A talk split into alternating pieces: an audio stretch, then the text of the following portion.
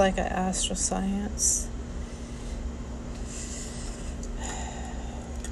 I know it's real because I studied some of the um, images from the sun, from NASA, and all that. Okay, so what I have that I wanted to share with you is um, Google's hidden CIA connection.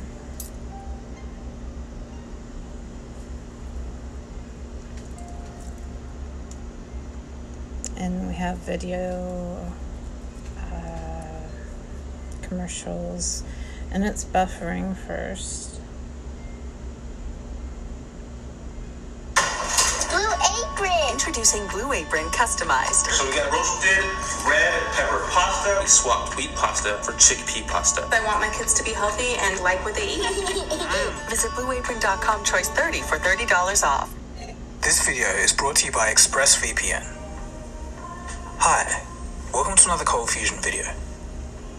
This episode is about two things. Number one, Google, one of the most recognizable brands today. We know them from the operating system on our phones, to their smart home devices, to Google Search, Google Maps, and Gmail, and even YouTube itself. They're an organization that's so prevalent that they're almost invisible. And the other thing that this episode is about is the CIA, the same organization that overthrows foreign governments and spies on leaders and citizens. From human rights violations to drug trafficking, the CIA has always been shrouded in mystery and controversy. So, what does Google have to do with the CIA? Well, many people may not realize this, but the CIA was directly involved in the foundation of Google. Google co founder Sergey Brin even reported to representatives of the US intelligence community on his progress. Not only this, but the application that became Google Earth originally had CIA investment. Generally, this is a concerning relationship, but in this episode, we're going to take a deeper look. First of all, let's take a brief look at the CIA. You are watching Cold Fusion TV.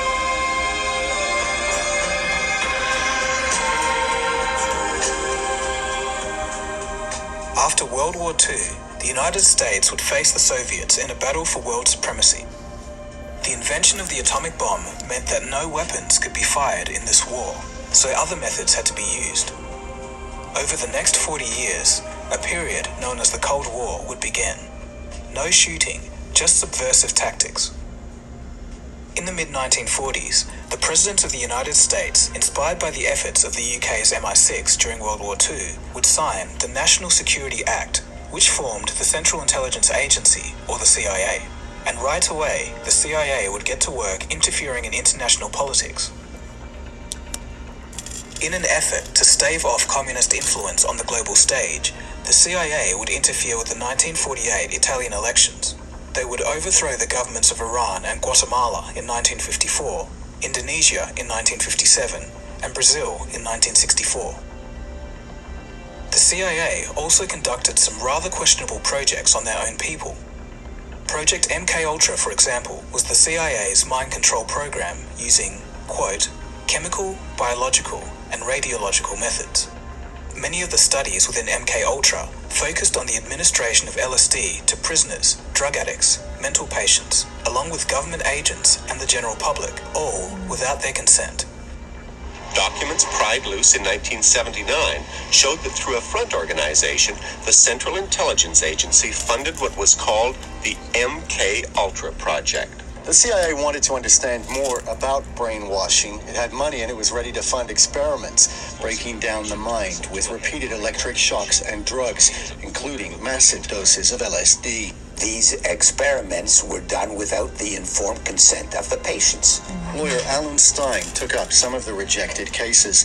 The government's paid a number of settlements since. Many of the payments come with non disclosure agreements. They're trying to do it quietly. It's not fair. I mean, I feel I feel blessed that I was able to get this far for my parents. I I really do. That's what gives me justice.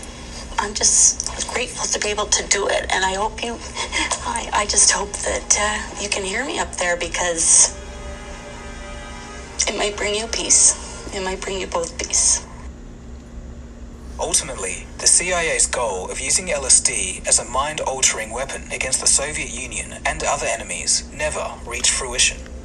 But by the time the project was disabandoned in the mid 1960s, hundreds of people were unknowingly drugged and observed. I found this last one pretty entertaining.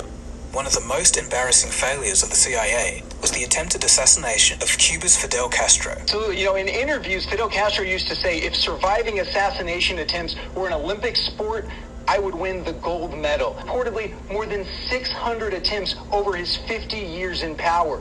Now, many of the failed plots were concocted by the CIA.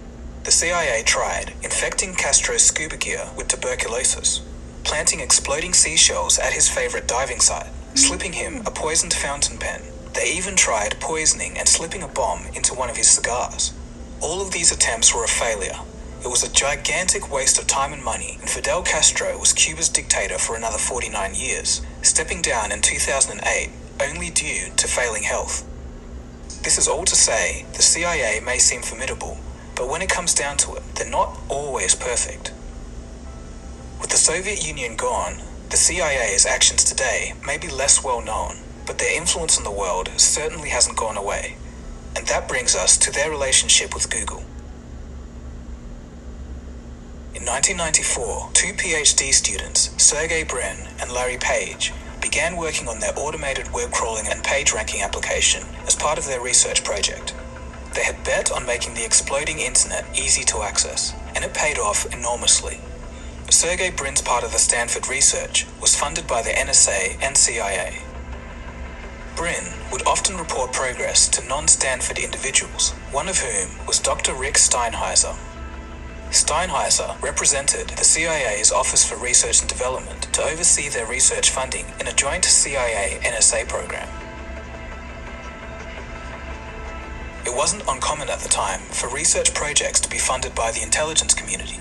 Government intelligence agencies had set up programs and often seed funded projects.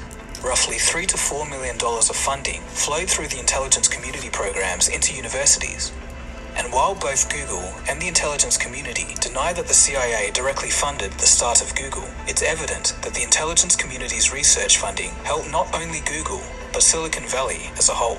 There are many ways this relationship is built and preserved. One of the biggest is perhaps the Highlands Forum. There's a good chance that you've never heard of this forum, but it connects the wider Department of Defense and the intelligence community to the tech startups. This keeps the military and the intelligence community at the cutting edge of tech.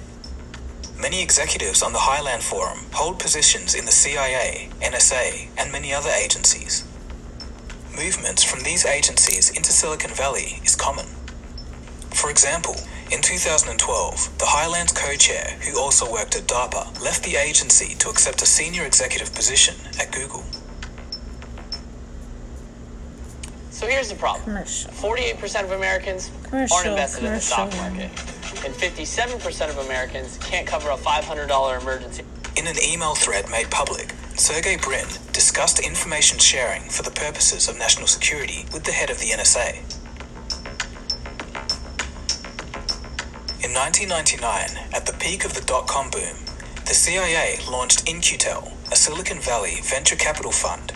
Its mission was to invest in startups that aligned with intelligence agencies' needs. In 2003, the CIA, through In-Q-Tel, would invest in Keyhole. Keyhole was a startup that built 3D global mapping software. One of its first uses was to support US troops during Operation Iraqi Freedom, the campaign to overthrow Saddam Hussein. The next year, Google bought Keyhole, whose team now included CIA personnel. Google would soon turn Keyhole into the basis for Google Earth. Only a year after the purchase, the director responsible for initially investing in Keyhole at the CIA investing firm In-Q-Tel moved to take a position at Google. During this period, Google would win contracts for different search applications for the NSA and CIA. It's understandable that Google has a relationship with the CIA and many other government agencies. In fact, most tech giants do.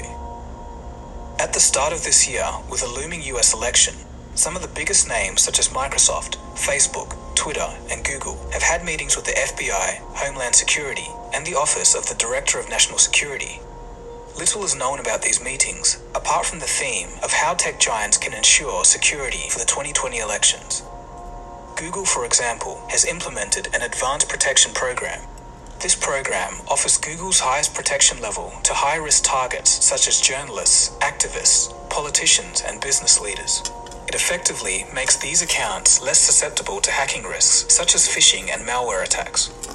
But perhaps the greatest demonstration of the company's integration into the intelligence community is Google Federal. Google Federal was launched in 2006 and its purpose is to serve federal contracts. At a certain point, this branch of Google had so many former NSA staff that they became known as the NSA West. At its very launch, Google Federal went on a hiring spree, hiring managers and salespeople from the Army, Air Force, CIA, Raytheon, and Lockheed Martin. It added to its lobbying prowess by assembling a team of Democratic and Republican operatives. What's the point? The strength of the relationship between Google and the intelligence community was graphically highlighted in 2010. At this time, Google came under attack from what was believed to be Chinese government hackers. The NSA came to Google's aid. The two organizations struck up a deal, an exchange of information. According to journalists, quote, Google agreed to provide information about traffic on its networks in exchange for the intelligence from the NSA about what it knew of foreign hackers. Google Jigsaw is a division dedicated to combating global threats such as extremism, censorship, and disinformation, but this division has had its missteps. In 2012, as the Syrian civil war was escalating, the intelligence community was pushing for a change of government. In 2016, leaked emails revealed that Google's Jigsaw department brainstormed ways that it could push Bashar al Assad from power. Among these ideas was a tool that visually mapped and tracked officials who broke allegiance to Assad's government. Jared Cohen, head of Google Jigsaw, planned to show this data on TV networks such as Al Jazeera within Syria. The purpose of this was to serve as propaganda to give confidence to the opposition of Assad. This opposition was, of course, the side that the intelligence community wanted to win. According to Fred Burton, a former intelligence agent at the security branch of the State Department, quote, Google is getting White House and State Department support and air cover. In reality, they are doing things the CIA cannot do. More recently, Google created a tool to track if users are at high risk of radicalization based upon their internet usage. The tool redirects them to government websites focused on persuading them of their ideas. It seems now, more than ever, Google and other tech giants are blurring the line between corporate and government intelligence. Google's entry into the market makes financial sense. By 2019, the federal government was spending $90 billion a year on information technology. It's a huge market, and Google seems to want to maintain a strong presence. World in which the CIA and the intelligence community operates is a distant cry from reality and what most people are aware of. Likely, we will never know the full extent of their operations or the events that the CIA had an impact on.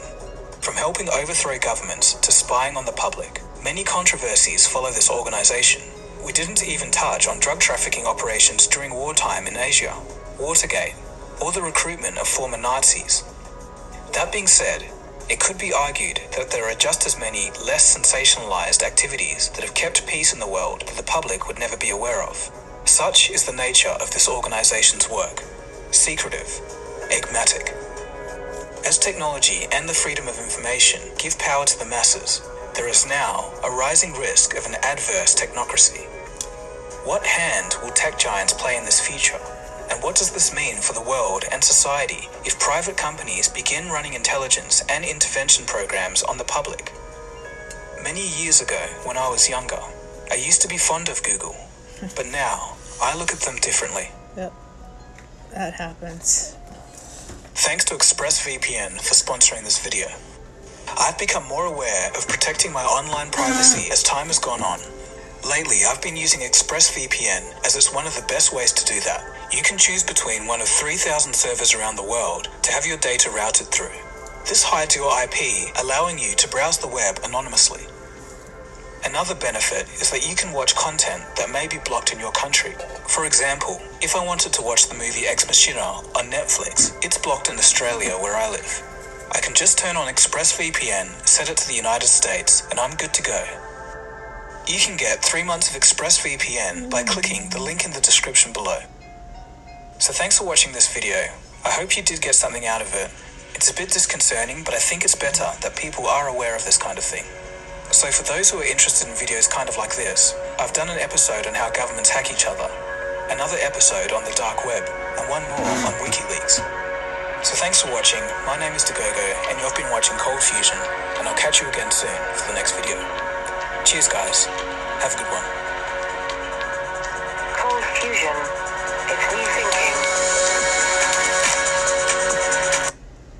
Okay, so um, I think a lot of us are not naive.